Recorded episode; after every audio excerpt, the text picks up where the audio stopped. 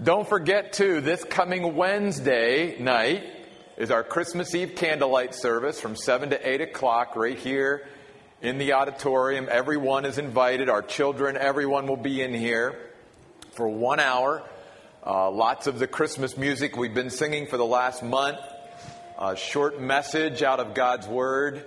And then we'll end the night with our candlelight service. So, looking forward to that. Um, also, want to make uh, a couple other reminders with us getting to the end of the year and getting ready to come into a new year. That uh, on January the 4th, Sunday, January the 4th, I'll be starting a new series on Sunday mornings, digging into the essentials of our faith and looking at different passages out of the New Testament starting on January the 4th. And then January the 6th, that Tuesday, we start our Refuel Bible study back up on Tuesday evenings over in the cafeteria. And very much looking forward to that as well as we're going to be finishing out our study of the book of Acts and then diving into some new stuff on Tuesday night. And I'm really in prayer that God will bring out more and more people on Tuesday night to our, uh, to our Bible study. Uh, a couple other things. Starting on January the 1st, uh, my daily devotion will be going out. All you have to do is visit our website, www.theoasisaz.com, and that will take you right to that daily devotion every day. And so please share that with others because uh, we want to try to get the Word of God out to as many people as possible in the coming year. So we're excited about all these things. All right, Matthew's Gospel, chapter 2, this morning, as we finish up our Christmas series on uh, Sunday mornings, Matthew's Gospel, chapter 2. We're looking at the visit of the wise men. In fact, while you're turning to Matthew's Gospel, chapter 2, why don't you go ahead and also find Daniel the book of Daniel in the Old Testament, chapter 2 as well, towards the end of the chapter. Because I'm going to be referencing something out of the end of Daniel chapter 2 real quickly into the message. And uh, thought you might as well find that too. So, Matthew 2 and Daniel chapter 2. This passage we're going to look at today really describes for us different ways that men and women respond to Jesus Christ. And there's not much difference between the way men and women chose to respond to Jesus Christ 2,000 years ago as there is today. Not much has changed. When you talk, though, about the story of the visit of the wise men in the Bible and, and surrounding the birth of Christ, there has been over the last couple of thousand years a lot of sort of legend, if you will, built into the story of the wise men. Either down through history, people adding to the story or taking things out that things really either aren't there. For instance, just a couple of examples. Like a lot of people in their manger scenes have the wise men right there on the night that Jesus was born or just a couple of days after. And that's just not the way it happened. The, the wise men came several months after the birth of Jesus Christ. He was now a, a, what would be called a child rather than an infant or a baby. In fact, you see this difference in the Greek language if you look at the uh, story of the shepherds coming to visit Jesus from Luke's Gospel, chapter 2, that we saw last week, they use the word baby there, and it's the Greek word for very newborn infant. The word that Matthew's going to use to describe Jesus today and the visit of the wise men is a child. And it's a word that's used of, of someone that's probably at least six months old and beyond. So you have that discrepancy. Uh, you also have the thing that uh, there were three wise men. And this is never really stated in the Bible. They, the people have gotten three wise men because there were three gifts given. But the Bible doesn't say that there were just three wise men. And then later on, in like the third and fourth century, uh, people even gave them names, you know. We don't know what their names were. We don't know exactly how many there, there were. And they certainly did not visit Jesus on the very night uh, that he was born or just a few days later. Their visit would have come several months later. So, again, a lot of legend built around this, but we want to dive into what does the Bible tell us about the visit of the wise men to Jesus and how can we apply this to our lives? And again, I think it all surrounds just one thing. You see through this passage of scripture in Matthew chapter 2 how different people respond to Jesus Christ. Well, let's first begin then in chapter 2, verse 1 of Matthew's Gospel. After Jesus was born in Bethlehem in Judea, in the time of King Herod, wise men from the east came to Jerusalem. Who were these wise men? Well, um, they were a specific sort of class of, of scientists. And I don't think that's a, a, a word that we couldn't use here to describe who are these wise men. In a sense, they were uh, scientists.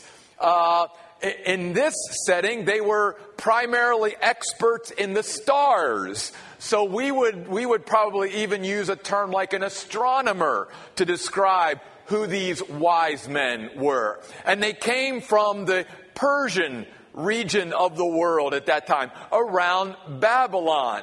And people have sort of conjectured over the years how did these wise men from hundreds of miles away uh, even know that there was going to be a king of the Jews born? And why would they have even been looking for someone like this? I believe it goes back to what we read in the book of Daniel. I want you to turn there to Daniel chapter 2, and I want you to look with me at verse 48 of Daniel chapter 2. I believe that what happened was that God planted Daniel and his people in Babylon for 70 years. And during that time, even though it was hundreds of years earlier than the birth of Christ, they planted the seeds of the coming Messiah and the Word of God into that culture. And we know that God elevated Daniel to a great leadership position in Babylon so that this young man had great influence over the leaders of, of that kingdom. In fact, we read in Daniel chapter 2 verse 48 that the king elevated Daniel to high position and bestowed on him many marvelous gifts. He granted him authority over the entire province of Babylon and made him the main prefect over all the wise men of Babylon.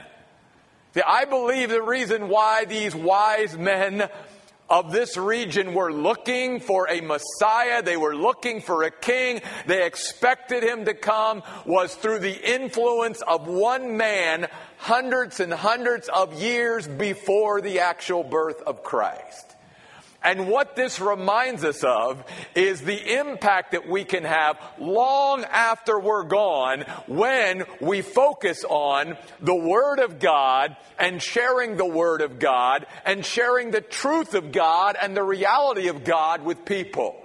When that can take hold, those kind of seeds can be planted that we can be long off the scene and yet positive results can still be coming from it.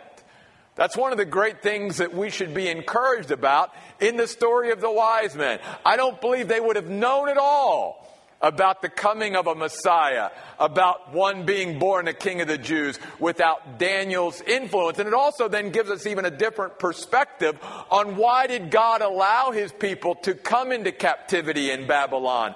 And why did people like Daniel and his friends and stuff, why did they have to go through this? And why did God allow them then to be elevated to the positions of influence they were? Well, we don't know all the reasons. But I think one reason can be traced to this story now in the Gospel of Matthew. These wise men knew of the birth of a Messiah because of the witness of Daniel himself. So let's go back then to Matthew's Gospel, chapter 2. Now, they didn't have all the specifics.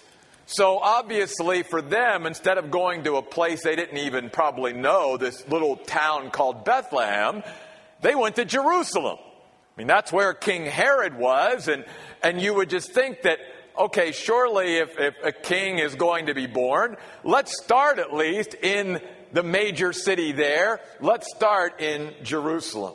So the Bible says that these wise men came from uh, the east to Jerusalem and saying, Where is the one who is born King of the Jews?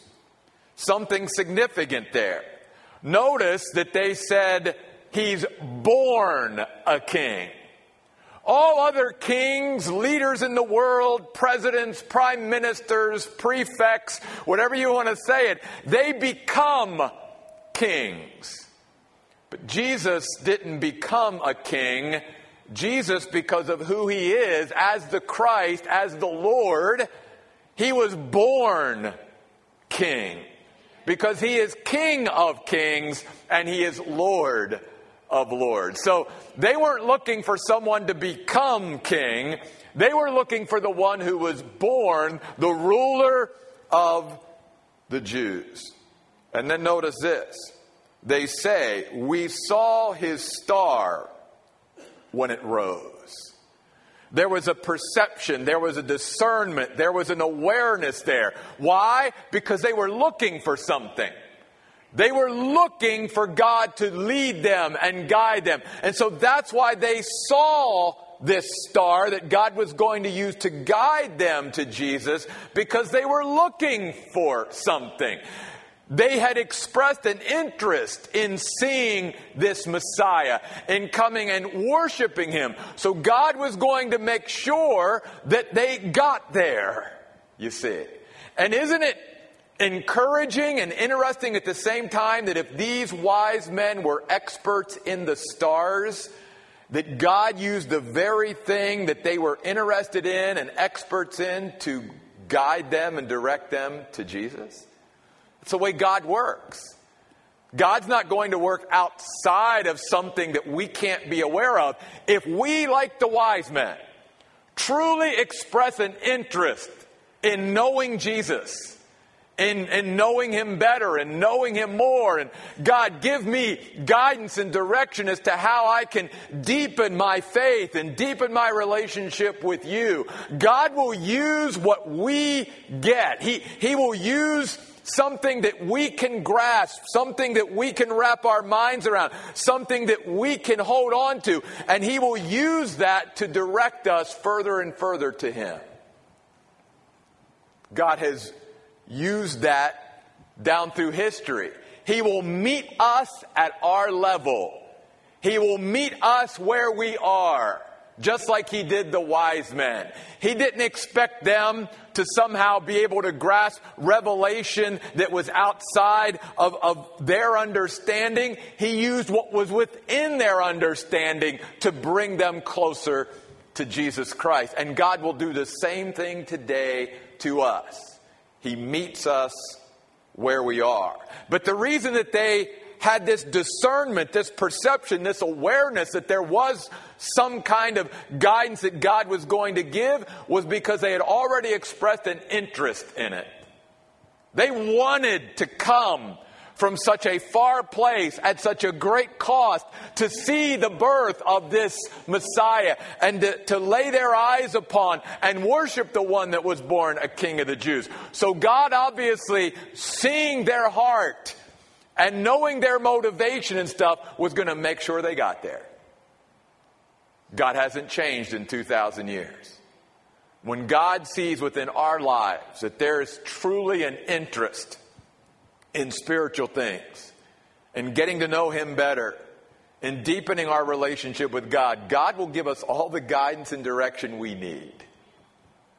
That's where we've got to just trust and we've got to know that God will do it in a way that we can understand it, just like the wise men, experts in the stars. And so God was going to use a star to guide them and direct them to this deeper understanding of who Jesus was. But then notice this this is the key, verse 2, I think, to the entire passage. they weren't just coming to satisfy curiosity. They weren't curiosity seekers. They weren't grandstanders. They weren't just coming to be a part of maybe, you know, what they thought was the next big thing. They clearly gave their intent to those who would listen to them in Jerusalem.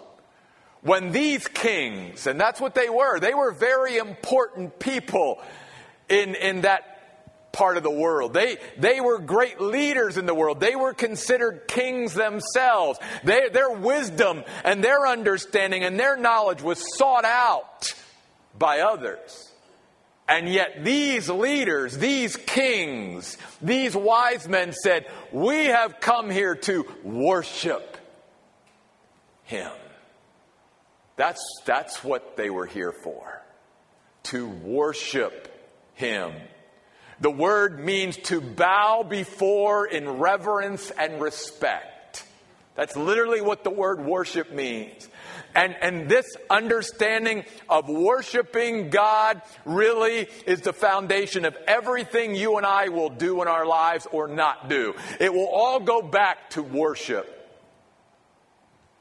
because our service and our activity, spiritual activity, and our, our priorities and the choices and decisions we make and we don't make are all going to be born out of are we truly worshiping Jesus Christ? Have we come to a place in our life where we may know in our head that He is the Savior, that He's the Lord. But have we truly come in our life acknowledging really who He is and in a sense bowing before Him in reverence and respect and living every day in worship of Him? That's what these wise men were here to do. They weren't here just to get caught up. They weren't just, oh, I want, I want to see what this baby looks like. I'm just curious. No, no when they came at such a great cost from such a far place to lay their eyes on Jesus, it wasn't just to become part of something, it was to bow before Him and worship Him. What you see in this passage is that that's one of the responses to Jesus. The other one is we're going to be introduced to here is to King Herod. And even though in this passage King Herod sort of pretends to be a worshiper of Jesus and feigns worship of Jesus, he's actually someone who is very angry. He's very bitter. He's a very frustrated man. And, and he actually has a lot of hatred and antagonism to Jesus because he views Jesus Christ as a rival to him. And you have that response throughout history as well, where the human being in, in their human pride doesn't want even God to be a rival. They want to do what they want to do, and it's all about self they don't want God telling them to do anything or not do anything. They don't want to bow before anyone but themselves. And therefore, they basically live life like Herod. They might even pretend to be a worshiper of God. But at the end of the day, they just keep building up a lot of anger and bitterness towards God, even if they think that there is a God, and they live that way. In fact, most of the atheists and agnostics that I have met over the years, and even most Christians or even people who profess to be Christ, who at one time were very faithful to God and, and to God's people and to God's house and God's word, but now no longer are, most of them, if they were honest, would say that they had gotten to a point where they were very bitter and angry with God over something. And that that's how they directed that bitterness and anger was just pretending and living as if God doesn't exist. Because somehow something happened to them in their life or in someone else's life and, and they couldn't understand it. How could God allow this? How could God not stop this? And therefore, instead of just trusting God and knowing that they've got to be be willing to follow a God that they don't always understand, this root of bitterness and anger against this God began to grow. And eventually it might get to the point where one would even deny that there is a God, or maybe even go around saying, I'm not even sure that there's a God. That's what happens. That's people like Herod. So notice in verse 3, the Bible says, when King Herod heard this, he was alarmed. The word means to be agitated, to be stirred up, to be troubled, to be disturbed. And then the Bible goes on to say, and all Jerusalem was alarmed with Herod. Why? Because they knew how Herod was. Herod was a powder keg. If Herod got upset, oh, it wasn't good for anybody to be around. Because Herod was just that kind of a guy. In fact, he had his own family members murdered. Because if he, if he thought that any of his family members was going to try to take any kind of power or position away from him, he just had them done. He just had them done away with. He did that with family, he did that with friends. So you can imagine, it's, it's like when we're around somebody that's a powder keg. You know, in one sense, you, you don't want to always cave to them and let them dictate, you know, how things are around them. But at the same time, you don't want a big blow up all the time either. So you're sort of, as, as we used to say, you know, you're walking around on eggshells because you certainly don't want them to blow because then everybody suffers if they blow. Well, that's basically what this is saying. It's saying, boy, nobody wanted Herod to get upset because when he got upset, people paid for it. And we know later on that many, many young lives paid for it because Herod ordered the murder of children two years and under in Bethlehem because he didn't want any rivals to his power and to his position. So Herod does, the Bible say in verse 4, assembled all the chief priests and experts in the law to ask them where the Christ was to be born. He didn't know. He was the king, but he didn't know where the Christ was to be born, but he knew who would the experts in the law and the chief priests. Now, this group sort of forms another illustration of responses to God. Because as we're going to see here in just a moment, these guys knew exactly where the Messiah was to be born. They had all the head knowledge in the world. They would have been like even people today that can quote you chapter and verse, and they can give you every address of every verse that somebody throws out there. They've got Bible knowledge. But when it comes to a relationship with Jesus Christ, there is an indifference there. There is an apathy there. There's a coldness there. In other words, they gain all this information and they've got all this information, but all this information never translates to a changed life. And as I've shared before, the Bible is clearly not given to us by God for information, but for transformation. God gave us His Word so that we could be conformed to the image of Jesus Christ. And we must all be careful, as Christians even, of becoming like these other folks who respond to Jesus in this way. And that is, we can become like the chief priests and the experts in the law who know the Word of God up here. But we primarily have gotten to a place in our life where our, our Spiritual life is simply an intellectual, analytical exercise. And we go through the motions of gaining more and more knowledge and understanding, but it still never really translates into our life. It never makes a difference in our choices, in our priorities, in our demeanor, in our attitudes, in our perspectives, in all of that. It makes no difference. That was the other response.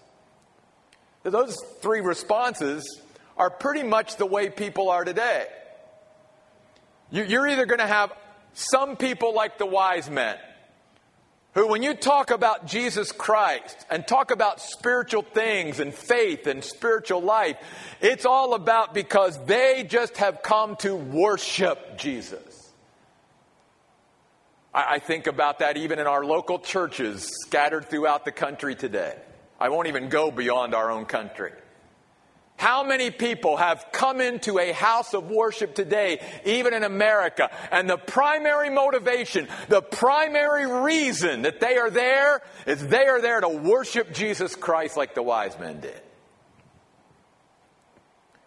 Are we truly here to bow ourselves in reverence and respect to Jesus Christ? Because there's two other responses. There's the response of those chief priests and experts in the law who just come to church and, and sort of, you know, hang around spiritual things and stuff. And, and they, they keep accumulating knowledge, but it's like Paul said, they're always learning, but it seems like the knowledge of the truth never really gains any traction in their life. Their lives never change. They go through the motions. And they may even appear as spiritual on the outside, but like Jesus even said, and like Paul even said, they honor God with their lips, but their heart is far from God. We have that kind of response to God today as well. And then we have even the pro, pretend, feigned worship of people like Herod, who maybe go through the outward motions too of, you know, worship and desire to worship God but inside, there's a lot of bitterness and anger and resentment against God. Again, the primary responses to Jesus can be found in Matthew chapter 2.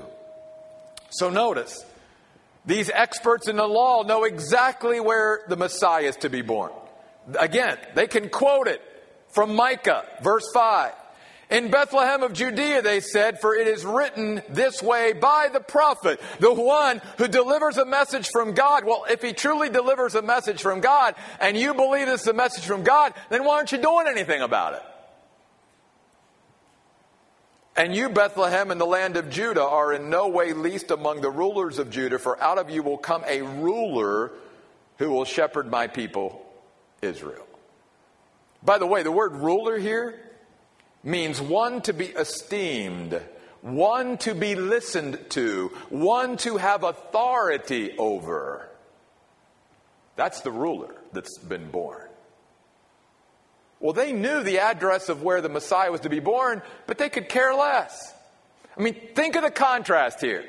There are these wise men who come from Persia, again, at great cost to them personally and from such a great distance.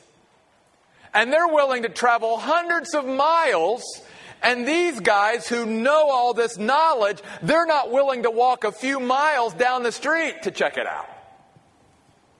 And God is sharing with us, you know, that contrast because, again, that contrast is true today. You have people today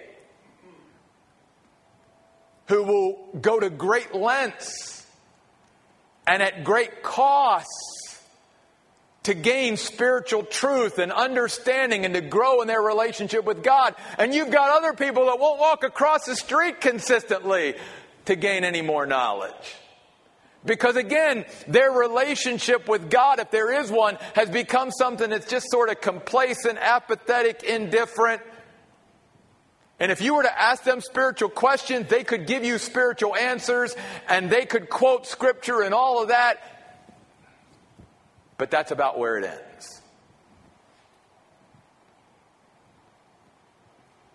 So notice that in verse 7, Herod privately summoned the wise men because he, he, did, he didn't want to give away what was really happening here. He, he didn't want to cause too much of a, a stir and he didn't want to bring too much attention to what he was doing because he understood exactly what he was doing. He wasn't interested in finding out where the Messiah was born so that he could really go and worship him he was going to kill him.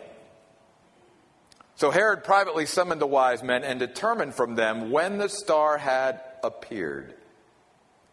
He sent them to Bethlehem and said, Go and look carefully for the child. By the way, the words look carefully are very important. It means to look diligently, it means to gain information with the highest level of accuracy. All of a sudden, Herod was really interested in finding the Messiah.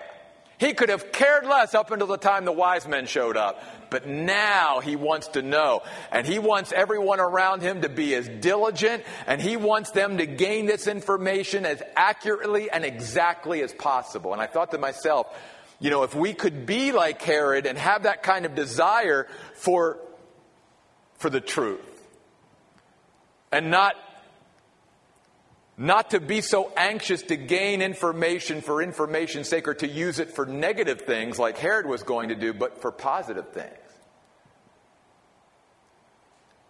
When I look at these words,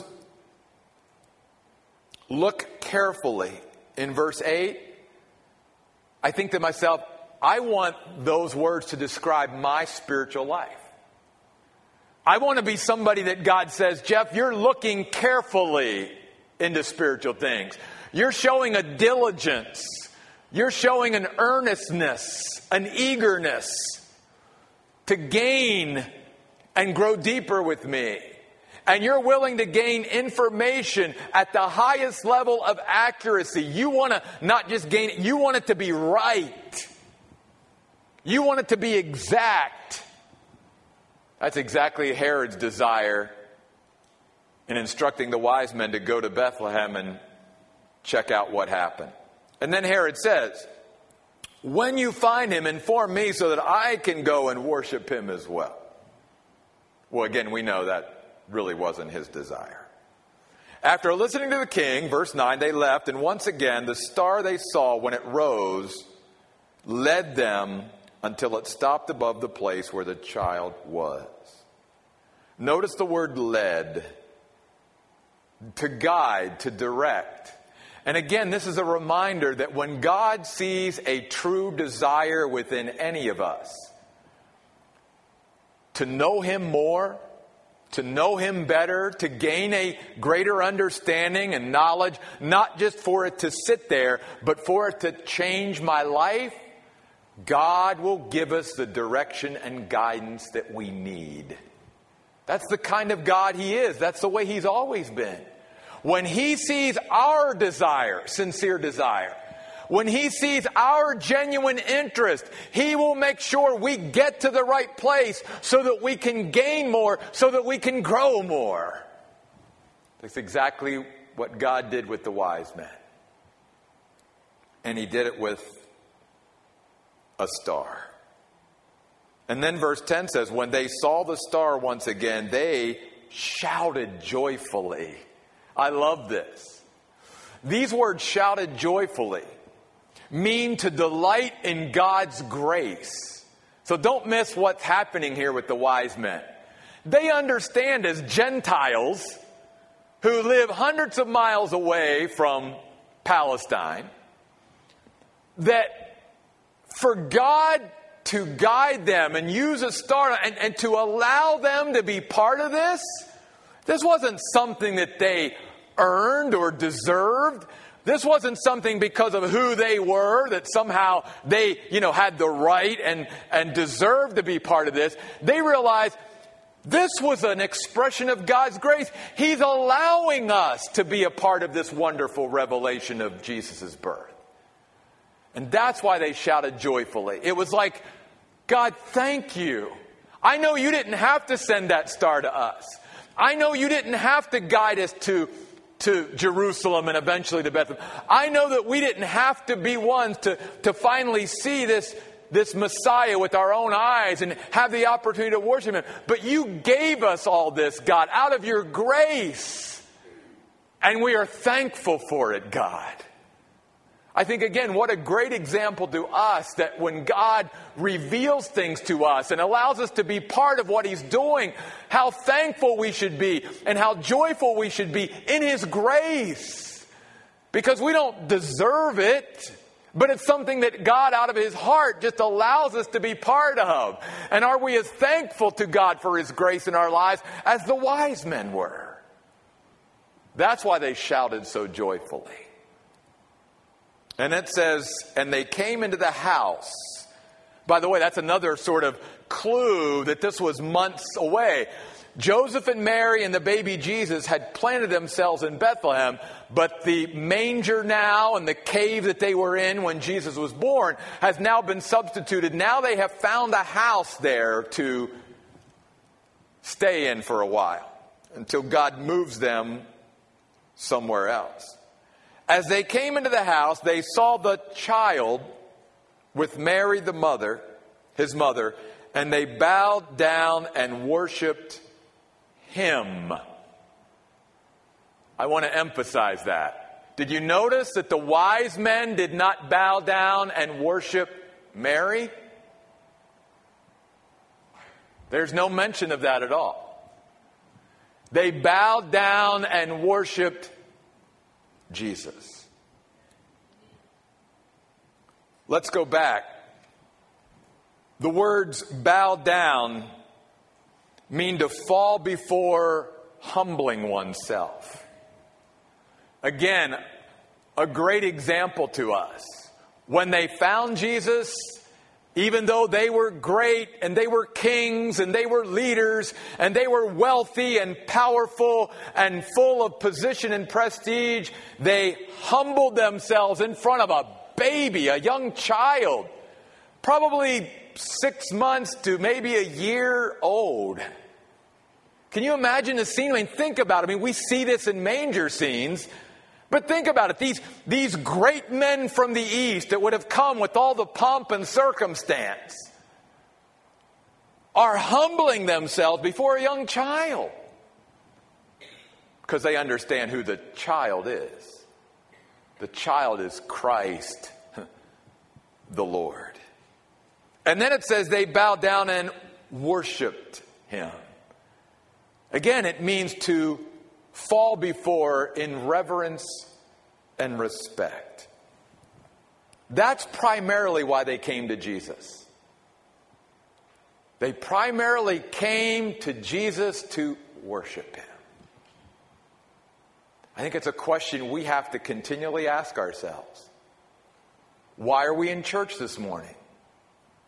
Are we here for us? Are we here just to gain some more knowledge? Are we here to try to soothe our conscience or something? Are we here to worship Jesus? That should primarily be why we come to church, why we serve, why we minister, why we live, why we share our faith, why we read our Bible, why we pray. It's all fueled and born out of worship. Because all those other things, those spiritual activities that we find ourselves doing, the foundation for it all should be worship. If it's not, then it's not properly fueled. Then there's some other motivation less than worship of why we do what we do. And the wise men give us a great example that everything that we do as a Christ follower should be done because we are coming to humble ourselves and worship Jesus.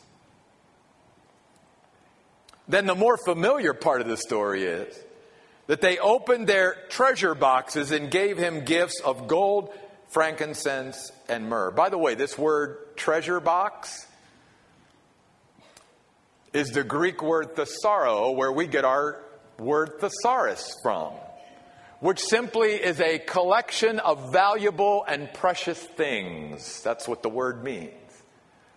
And that's what they did. They opened up these collection boxes of very valuable and precious things because if they were going to give this young child something, it was going to be something from them of worth, something of value. They, they were modeling what David said centuries earlier when he said, I will not give the Lord that which costs me nothing. If it's for the Lord, then it's going to be something special. It's going to be something of value to me, something of worth to me. I'm not just going to give God my leftovers and that which I have left. I'm going to give him my very best. The wise men modeled that. When the wise men came and worshiped, they didn't give Jesus, this young child, just anything. I think that they gave him a collection of their most valuable and precious commodities that they had collected over a lifetime. And they said, It's yours. That's worship. And by the way, it's really cool how God works. If you know the story of Joseph and Mary, you know they were a young couple of modest means. They, they didn't have a lot materially. And yet God was going to send them into Egypt for a while, and, and they were going to have to be out there doing a lot of traveling away from their hometown in Nazareth before they were able to come back to Nazareth because of the threat. Well, how were they going to pay for all that? How were they going to afford all of that? Well, you see, the gifts that the wise men brought were going to help sustain this young family over the next couple months. It just reminds us that God will provide what we really need when we need it. He did it with Joseph and Mary. By sending these wise men and these gifts to them, it was going to allow them to do the traveling and be what they needed to be in the next couple of months. And how are they going to afford it? God was going to make sure that they got the means that they were going to need for the next couple of months. And then it says, verse 12, after being warned in a dream, warned by God. By the way, very interesting here too, the word warned here means a response to those who are looking to God for direction. That's what it means. In other words, it, it's a picture of one who's consulting God and saying, God, guide us, God, direct us, God, what do we do? And so the word warned is that God, in a sense, is responding to their wanting God's direction in their life. Again, that's the way God works. When He sees that we're truly interested in going His way and doing His will and what, He'll make sure that we get the guidance and the direction that we need in response to our being willing to come before God in prayer and, and talking to God and consulting God and saying, God, what, what do you want? What do you want me to do? Where do you want me to go? And so God warned them in a dream not to return to Herod, and so they went back by another route to their own country. And just like the shepherds, I believe their encounter with Jesus Christ even though they went back to doing what they had always done and went back to their home, I don't think they were ever the same. Because I personally believe that no one, none of us encounters God at any time. And if we truly allow God to encounter us, we'll ever stay the same. I think there'll always be a change because that's the way God designed it. I know that this pesky system today has been annoying me. I'm sure it's been annoying to you. But you know what? God can overcome all these technical things and can drive a message home to our hearts in spite of all the technical stuff that sometimes we have to deal with. And that's what I'm praying here today. That in spite of all the feedback and junk that goes on every once in a while because it's just it's technical stuff it's going to give us problems at times. That god's voice has been clearly heard through his word today. And what it's really all about folks and what the message of christmas and the meaning of christmas is really all about is worship of Jesus Christ. Will Christmas this year be the time where we truly humble ourselves and bow in reverence and respect and acknowledge who Jesus really is?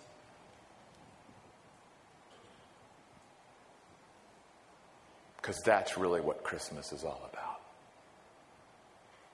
That was the response of the wise men. Let us come and bow before Jesus as well and worship him every day of our lives. Let's pray. God, we thank you for this group of Gentile travelers who went on a journey and were willing to go on a journey at great cost to them and so far away because their sole desire was we believe with all of our hearts that this young child is worthy of our worship. That this isn't just another baby that's been born, this is the Messiah. This is the Christ. This is the Lord of the universe. This is the one who created me. This is the one who sustains me. This is the one who has eternal life within himself and who offers it to all who believe in him. And so these leaders, these great leaders, were willing to come and bow in worship before a child. God, what about our life? Help us, God, and protect us from becoming like chief priests and experts in the law who have all the scriptural addresses down and know a lot of Bible information, but it never really affects our life and our heart. We still live life the way we want to, with God sort of on the fringe, sort of indifferent, even though we have it in our head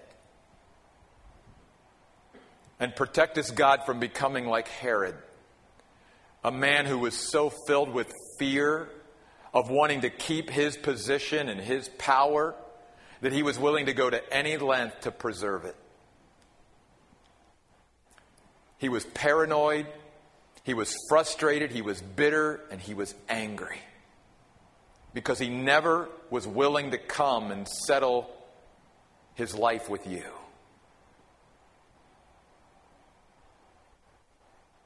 It had to be on his terms, not on yours. God, may we not be like that. May we be like these wise men, coming before you, bowing in worship, and offering you what is of greatest value and worth to us. These things we pray in Jesus' name. Amen.